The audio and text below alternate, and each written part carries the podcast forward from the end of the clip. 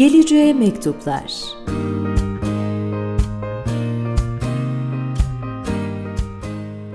Merhaba değerli Radyo 1 dinleyenleri. Geleceğe Mektuplar programıyla sizlerle birlikteyiz. Ben Mustafa Eroğlu. Her salı bu saatte farklı bir konuyu değerli bir konuğumla birlikte sizlere sunacağım. Epiktetus bir insanın ana vatanı çocukluğudur demiş. Çocukluk, gelecekteki hayatımızın ipuçlarının şekillendiği, hayat döngüsünün belki de en kıymetli zaman dilimi. Ben burada kıymetli konuklarımla birlikte dünün çocuklarından biri olarak şimdinin ve geleceğin çocuklarına bugünün dünyasından açık bir mektup göndereceğim. Bugüne dair olay ve olguları bir gelecek öngörüsü çerçevesi içerisinde ele alıp anlatmaya çalışacağım. Her salı olduğu gibi bugün de yine stüdyomda çok değerli bir konuğum var. Evet, kendisi Yenilikçi Öğrenme Merkezi kurucusu ve YÖM Okulları kurucusu yine aynı zamanda eğitimci Kayhan Karlı. Kayhan Hocam hoş geldiniz programımıza. Hoş bulduk, hoş bulduk Mustafa Bey. Nasılsınız? Sağ olun, siz nasılsınız? Teşekkür ederim, heyecanlıyım. Ayağınıza sağlık. Çok güzel sizi burada ağırlamak. Sağ olun. Ee, bugün Kayhan Karlı ile ne konuşacağız? Pandemi sonrası eğitimi konuşacağız. Şimdi e, Kayhan Hocam özellikle son iki yıl içerisinde e, eğitimin daha çok e, teknolojinin daha çok kullanıldığı bir sürece doğru evrildiğini görüyoruz. Aslında uzaktan eğitim süreçleri çok öncesinde de vardı, geliştiriliyordu fakat bu dönemde çok e, büyük oranda hız kazandı.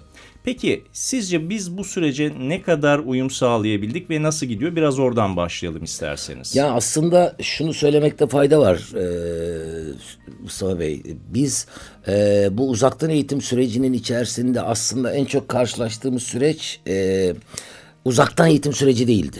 Hı. Ben öyle diyorum. Bizim yaptığımız şey uzaktan eğitim değildi zaten. Acil durum eğitimiydi. Aslında dünyanın pek çok ülkesine kıyasla bizim de hazır olmadığımız bir dönemdi.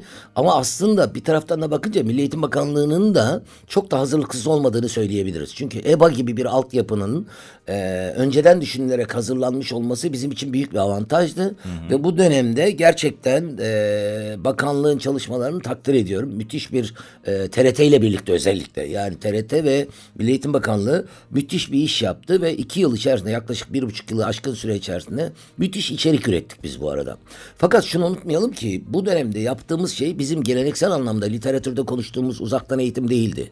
Bu bir acil durum eğitimiydi. Çünkü uzaktan eğitim dediğimiz şey e, tercihle, isteğe göre, yaşa göre, e, beynin gelişimine göre uyumlandırılmış olması gerekir. Biz o dönemde okul öncesi dahil olmak üzere her şeyi çocuklar uzakta kalmasın diye yapmaya çalıştık. Evet. Şimdi e, bunu zamanın ruhuyla birlikte değerlendirmek lazım. Şimdi buraya bakıp da bugün geldiğimiz yerde bence kritik noktamız şu. Biz o dönemde mecburiyetten yaptığımız uzaktan öğretimin hepsini uzaktan öğretim adına bir değerlendirme puanına dönüştürdük. Uzaktan eğitim TÜKAK her şey yüz yüze eğitim. Halbuki zamanın ruhuna baktığımız zaman bütün toplantılarımızı artık online yapabiliyoruz. Pek çok erişimimizi uzaktan yapabiliyoruz. Evlerimizde çalışıyoruz, uzaktan çalışıyoruz. Dolayısıyla hayatımızın e, pek çok alanını değiştiren bu uzaktan kelimesi hı hı. ne yazık ki okul sürecinde sanki hiç işe yaramazmış gibi onu bir kenara attık. Şu anda bakın örneğin bu yeni eğitim öğretim yılına başladık bu dönem ve e, ne dedik? Hiçbir şekilde uzaktan öğretim yapılmayacak dedi karar vericiler ve hep yüz yüze yapıyoruz. Fakat öyle bir büyük bir problemimiz var ki bakın okullarda anne babalar problemli, çocuklar problemli, eğitimciler problemli, yöneticiler problemli. Herkesin problemi var. Herkes şunu söylüyor. Birbirinden şikayet ediyor. Örneğin diyorlar ki öğretmenler bu çocuklar uzaktan eğitim sırasında ne olmuşlar böyle bambaşka çocuklara dönmüşler. Hı hı. Çünkü yönetim ve disiplin anlayışı ve ihtiyaçlar değişmiş. Evet. Anne babalar bir buçuk yıl evde çocuğuyla ve eşiyle kalmaktan dolayı birbirlerini yeniden tanımışlar. İlişkilerin formasyonu değişmiş. Böyle değişince şimdi yorulmuş olan anne babalar çocuğu okula atıp kendi kendine dinlenmeye çalışıyorlar. anne babaların okulla olan ilişkisi değişmiş. Daha beter hale gelmiş. Evet. Anne baba diyor ki siz çözün beni aramayın. Bir buçuk yıldır ben ilgileniyordum zaten. Siz okul olarak çözün. E, öğretmenlere bakıyorsunuz. Öğretmenler bir buçuk yıldır uzaktan eğitimin öyle ya da böyle avantajları ve dezavantajlarını yaşadıkları için şimdi yeni hayata uyumlanamıyorlar. Uyumlanamadıkları için eskisi gibi kesintisiz günde beş saat altı saat derse gir, teneffüs yap, nöbet tut. Çocuklar farklı. Öğretmenlerin dünyası değişti. Mesela etrafımda çok sıklıkla duyduğum bu öğretmenlik mesleğini bırakacağım lafı çok fazla var öğretmenlerin adına. Yani alternatif bulabilse başka bir işe kayıt kayacak olan insanlar var. Özetle şunu söylemek lazım. Bu dönemde yaptığımız şey bizim uzaktan öğretim değildi. Acil durum eğitimiydi. Acil durum eğitiminde de ihtiyaçlarımızı karşıladık. Şimdi aslında şunu yapmamız lazım. Durup oturup bu olay bittikten sonra geriye dönüp bir eee, biz bu işten ne öğrendik sorusunu sormamız lazım. Hani hibrit eğitim diye söz ediyoruz. Hibritleştiremedik eğitimimizi. Sanki o iki yılı hiç yaşamamışız gibi hayatımızın içinden bir kesiti çıkardık. Eskiyle araya birleştirdik. Birleştirince de ne oldu? Hiç sanki bu iki yıl olmamış gibi kaldığımız yerden devam ediyormuş modundayız. Böyle olunca da benim aklıma hep şu soru geliyor. Peki iki yılda her şey kötüydü. Hiç mi kazanımımız yoktu? Hiç mi bir şey öğrenmedik? Evet. Örneğin şu anda eminim siz pek çok toplantınızı e, uzaktan yapıyorsunuz, görüntülü yapıyorsunuz. Bu aslında toplumsal öğrenmelerimizden bir tanesi. Çok doğru, E, evet. Örneğin pek çok işveren, özellikle büyük plazalar, şirketler ne yaptılar? Evden çalışmanın verimliliğini ölçtüler, bunu deneyimlediler. Çünkü bu bir zorunlu deneyim oldu aslında. Ama bu deneyimden öğrendiler. Dediler ki ya bizim büyük plazalarda hepimizin bir araya gelip gitmesine gerek yokmuş. Çünkü bir, bir anlamda sosyolojik olarak da belki kentin trafik sorununu çözecek. Belki kentlerdeki konut sorununu çözecek. Belki yerleşimin, habitatın e, doğal çevreyle olan ilişkisini yeniden tasarlayacak. Yani bizim önümüze doğa bir fırsat çıkardı. Buralardan öğrendiklerimize bakıyoruz. Şimdi şirketler öğreniyor.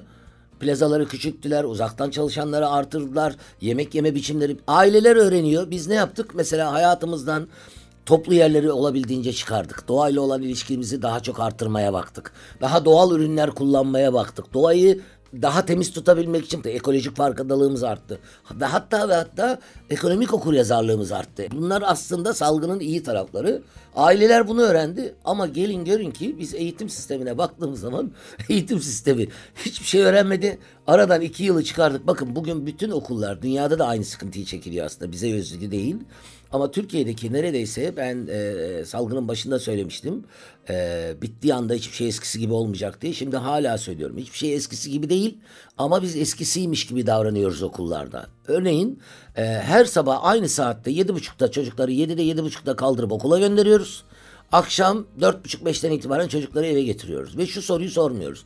Acaba okulları eskisi gibi yarım güne düşürsek? Aradaki ihtiyaçları uzaktan öğretimle karmanlasak? Yani çocuklar okulda 4-5 saat geçirseler, geriye kalan zamanlarını uzaktan... Şimdi hemen aklınıza şey geliyor. İyi de hocam bu çocuklara kim bakacak? Evde bakıcı yok Evet, diyor. bir de o konu var, evet. Çünkü sanayi toplumunun okula biçtiği görevlerden birisi de aslında e, örtük görevlerinden bir tanesi de çocuk bakıcılığı. Yani sanayi toplumu bize örtük bir görev vermiş okula, öğretmenlere, e, okul yönetimine, çocukların da bakıcılığı. Kabul ediyorum burada bir sorun yok ama şunda olsun en azından. Temel eğitim dediğimiz bizim anaokulu ve ilkokul evet farklı saatlerde gelsin gitsin onlar tamam. Çünkü o gerçekten bir ihtiyaç. Zaten o yaş grubundaki çocukların beyin gelişimi açısından baktığımız zaman ihtiyaçları sosyal duygusal gelişimler açısından baktığımız zaman social touch'a yani sosyal dokunmaya ihtiyaçları var. Arkadaşlarla birlikte sosyal etkileşime ihtiyaçları var. Dolayısıyla onların akademik öğrenmeden daha çok sosyal duygusal öğrenmeye ihtiyaçları var. Biz bunu gene okulda yapalım. Ama bunları mahallesindeki okullarda yapalım. Yürüyüş mesafesinde çocuklar okullarına yürüyerek gidip gelebilsinler. Dolayısıyla biz bunu yeniden yapılandırırsak ortaokuldan itibaren de daha uzaklarda da olsa hibrit okullar haline gelsin. 3-4 saat okulda geçsin, 3-4 saat evde yapsın. Her çocuğa fırsat verelim. Örneğin seçenek verme. Mesela hayatta bizim okullarda en çok kendinizi düşünün. Bizi dinleyenler kendilerini düşünsünler. Benim okul zamanında en çok zorlandığım şey e, mizacım itibariyle de öyle bir mizacım olduğu için en çok zorlandığım şey beni bir şeyi yapmaya zorlamaktı. Ve okul hayatım boyunca da dersimi hiç kendim seçemedim. Seçmeli deseler de seçmeli değildi. Hepsini ya okul seçiyordu, ya öğretmenlerim ya müdürüm seçiyordu. Hiçbir zamanı seçemiyorum. Teneffüs saatini seçemiyorum. içeriği seçemiyorum. Kiminle hangi sınıfta olacağımı seçemiyorum. Düşünsenize bir insanın gelişimi sırasında hayatta en çok ihtiyaç duyduğu şey özel bir kimliğe sahip olabilmesi için opsiyon yani tercih yapabilme Tercih hakkıdır. yapabilmesi, Ya evet. bizim tercih yaratmadığımız bir çocukluk var 18 yaşına kadar. Ya üniversitedeki öğrencilerim bile zaman zaman diyor ki hocam siz bizi çoktan seçmeliye sorsanıza. Evet, ona alışmışlar Ona çünkü. çünkü, tamamıyla Ona hayatı da böyle olmuşlar. çoktan seçmelinin Evet, içinden evet. yapıyorlar. Evet. Dolayısıyla sizin tercihleriniz bile sınırlanmış hale geliyor. O yüzden benim eee, özellikle pandemi sonrası eğitim için şunu söylemek istiyorum.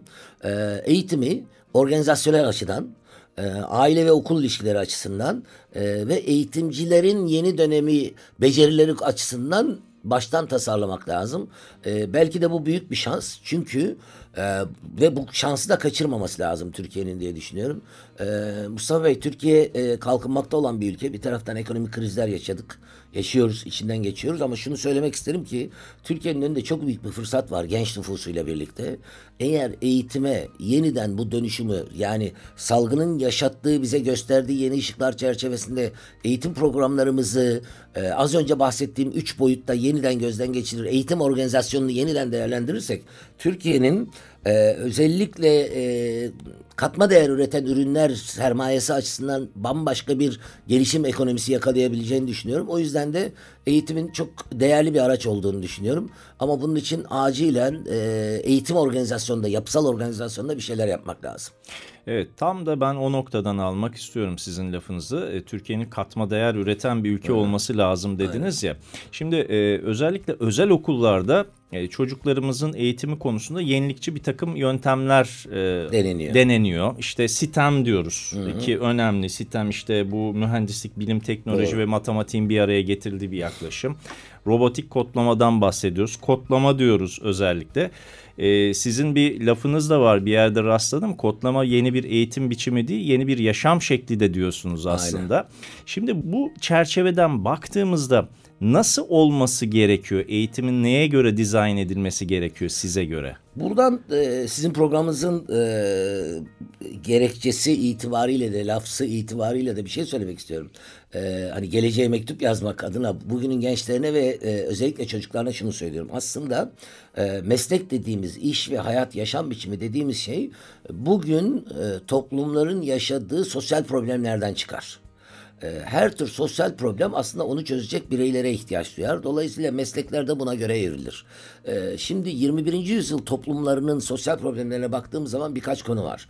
Ee, ekonomik, Dolayısıyla bugün o yüzden e, işte blockchain teknolojisini konuşuyoruz. Evet. Yeni parayı konuşuyoruz buradan. Enerji, yeni tip enerjiye ihtiyacımız var. Çok önemli konulardan bir tanesi evet. Su, ee, ciddi bir su ihtiyacı var. Sulama suyu, tarım için kullanılacak su, içme iklim suları. krizinin de etkileri var. Aynen küresel iklim krizinin evet. getirdiği dönüşümler, yaşam biçimlerinin dönüşümü belki belirli kürelerin içerisinde yaşayacağız. Yani bakın bunların hepsi aslında bugünün çocuklarının yarın ne iş yapacağını bize tarif ediyor. Şimdi oradan bakınca dünyayı biz 20. yüzyıla kadar olan insanlık e, tarihimiz boyunca ne yazık ki bu insan ırkı yeryüzünü en çok kirleten tür. Hani yeryüzünde yaşayan bütün canlı türlerin içinde biz sadece geleceği hayal edebilen en üst ırk olarak tarif edilen insan ırkı yeryüzünde en çok kirleten tür diğerlerinin evet. içerisinde. Şimdi bu tür ne yapmış? Suyu kirletmiş, ozonu patlatmış, bütün madenleri çıkartmış, yer altını delik deşik etmiş. Yeraltı sularını çıkartıyor o yüzden topraklar çöküyor. Doğal olarak bizim kendi ekosistemimizi bozmaya devam ediyor. Şimdi bu, bu bozukluğun içerisinde sosyal problemler karşımıza çıkıyor. Sistem dediğimiz şey şu aslında.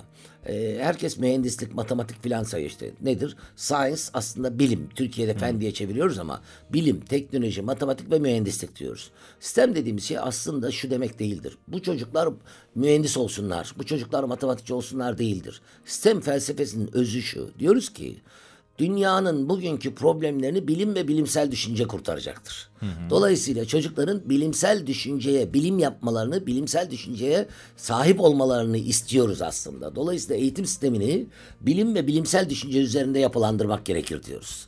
T, teknoloji. Niye teknoloji? Çünkü bilimin tetikleyicisi, bilimin hızlandırıcısı teknoloji. Yani bugün bir yıl içerisinde bulduğumuz bilimsel gelişmeleri 200 yıl önce 100 senede buluyorduk. Çok hızlandı her şey. İnanılmaz tetik evet. hızlandırıcısı. Evet. Teknoloji bilimi hızlandırıyor. Peki neden e, şey e, engineering mühendislik? Çünkü engineering thinking diyoruz. Yani mühendis düşünme biçimi. Bir mühendis ortalama diğer insanlardan farklı olarak şöyle başlar. Bir problemle karşılaştığı zaman ilk sorusu şu olur. Elimde hangi kaynaklar var? Yani neye sahibim? Bununla neyi yapabilirim diye bakar. Oysa hani bizim ülkemizde bir geleneksel söz vardır ya kervan yolda düzdür. Yola çıkarız yolda yaparız. Bu mantıktan çıkıp yani anekdot kültüründen çıkıp mühendis düşünme tarzına geçmemiz gerekiyor. Planlama önce. Aynen. Önce planlama. Düşünme. Neyim var? Evet. Bunlarla ne yapabilirim? Kaç tip çözümüm var? Bizim çocuklara erken yaştan itibaren bu düşünme tarzını öğretmemiz lazım eğitimde. Peki en son matematik niye var hocam? Ben matematikçiyim bu arada. Herkes diyor ki ben sistem konuştuğumda hocam siz matematikçi olduğunuz için elbette değil. Bütün dünya e, matematiği niye öne çıkartıyor sistemde? Çünkü matematik bir bilim değildir. Fakat matematik bilimin dilidir. E, İlginç bir bakış açısı. Matematik bir bilim değildir. Tekraren söylüyorum. Bütün dinleyenlere lütfen çocuklarınıza matematiği bilim olarak anlatmayın. Matematik bilimin dilidir. Eğer bilim ve bilimsel düşünceyle ilgilenmek istiyorsanız matematik öğrenmek zorundasınız. O yüzden de matematik çocukların matematik okur yazarlığına erişmesi çok önemli. Bakın bir örnek vereyim. Bizi izleyenler buradan fark etsinler. Ee, yine üzerinde çok konuştuğumuz OECD'nin araştırması PISA 2000 yılından bu yana OECD tarafından yapılan, iki yılda bir yapılan ve ülkeleri sınıflayan PISA araştırmasında biliyorsunuz Finlandiya birinci çıktığı için herkes Finlandiya eğitimi diyor. Aslında PISA üç şeyi ölçüyor. Ee, ana dil okur yazarlığı, bilim okur yazarlığı ve matematik okur yazarlığı. Demek ki bizim çerçeve olarak üzerinde duracağımız üç tane okur yazarlık tipi var. Her çocuk ana dilinde mükemmel okur yazarlığa erişmeli. Bu yüzden ana dil eğitimi çok önemli. Evet. Her çocuk bilim okur yazarlığına erişmeli. O yüzden bilimsel düşünce ve bilim eğitimi çok önemli. E bu ikisini yapabilmek için de bir dil daha öğrenmesi lazım. O da matematik dili. Dolayısıyla bu ikisini güçlendirmek için matematik. Bütün bunlara bakınca e bunların üçünden bir şey çıkıyor ortaya Mustafa Bey. E, ben onun için diyorum ki yaşamın ta kendisi kodlama. Algoritmik düşünce dediğimiz şey ana dil, bilim ve matematik okur yazarlığıdır. Dolayısıyla bunun oluştuğu yerde coding diye bugün geçiyor. Yani kodlama yeni bir dil değil aslında. Kodlama da bizim doğamızda olan bir dil. Biz doğamızda olanları açığa çıkartalım diyoruz. Daha çok bilgisayar bilimleriyle e, Karıştırılıyor. karıştırılıyor ya hocam işte öyle bir durum var. Mesela şöyle bir şey var. Ee, İngilizce'de e, uluslararası literatürde geçiyor. Computational thinking diyorlar. Yani bilgisayar gibi düşünme. Şimdi biz bunu Türkçe'de aldık böylesine kullandık. Bilgisayarca düşünme. Halbuki bilgisayarın human made thinking yapması lazım. Bilgisayarın insanca. Çünkü biz yapay zeka demiyor muyuz? Yani insan zekasını bilgisayarla tarif etmeye çalışıyoruz ama bir grup insan da tersine bilgisayar gibi. Bilgisayar kendi başına bu işi üretmiyor. Yapay zeka dediğimiz işin algoritması da aslında bizim zekamızdan geliyor. Dolayısıyla ben çocuklarımıza ve gençlerimize diyorum ki yarın yapay zekayı üreten bireyler yaratıcı, yenilikçi ama üç temel beceriye sahip olacak. Ana dil okuryazarlığı, bilim okuryazarlığı ve matematik okuryazarlığı. O yüzden de özellikle 13-14 yaşına kadar beynin gelişimine baktığımız zaman da 13-14 yaşına kadar bu gelişim sürecinin tamamlandığı görülüyor. Özellikle temel eğitimin yani 0-14 yaş arasındaki eğitimin yeniden yapılandırmamız ve ondan sonrasının da lise ve üniversitenin e, belki birazdan e, bunu konuşma şansımız olur. Lise ve üniversiteyi başka bir boyuta transfer etmemiz gerekecek. Çünkü şu, bugün şunu görüyoruz. 24-25 yaşında üniversiteden mezun olan gençlerin 24-25 yaşına kadar iş sahibi olmak için beklemeleri de aslında çok uzun süre. Evet. Yani bu çağda bu kadar uzun süre meslek sahibi olmak için beklemenin çok gerekli olmadığını da düşünüyor artık e, sosyologlar, e, toplum bilimciler, etnograflar bütün bunların hepsine baktığımız zaman yani aslında dünya çok yeni hibrit bir döneme gidiyor. Nasıl? E, bilgi ve bilimin öne çıktığı belki de e, önemli düşünürlerin Yunus'un, Mevlana'nın, Sokrat'ın, Aristo'nun e, koyduğu bilimsel düşüncenin e, ve ezoterik bilginin e, yeni tür kanıtlanmış analitik bilgiyle harmanlandığı, hibritleştiği yeni bir öğrenme ve yaşam biçimi geçiyor. O, o yüzden de okulların daha deneyimsel, daha beceri odaklı ve her şeyden çok da e, çocukların yaşlarına uygun tercih verebildiğimiz. Yani mesela şunu yapamıyoruz e, bugünkü güncel dünyada. Şöyle söyleyeyim size bazı çocuklar mizacı gereği, genetik özellikleri gereği diğerlerinden daha hızlı öğreniyor. Ya bu da çok doğal. Tabii, Artık böyle bir gerçeklik biliyor, Böyle var. var. Evet, evet. Ee, ama biz bu çocuklara ısrarla diyoruz ki hayır sen yaşıtlarınla birlikte aynı sınıfta olacaksın. Niye? Evet. Ya da daha geç öğrenenler var.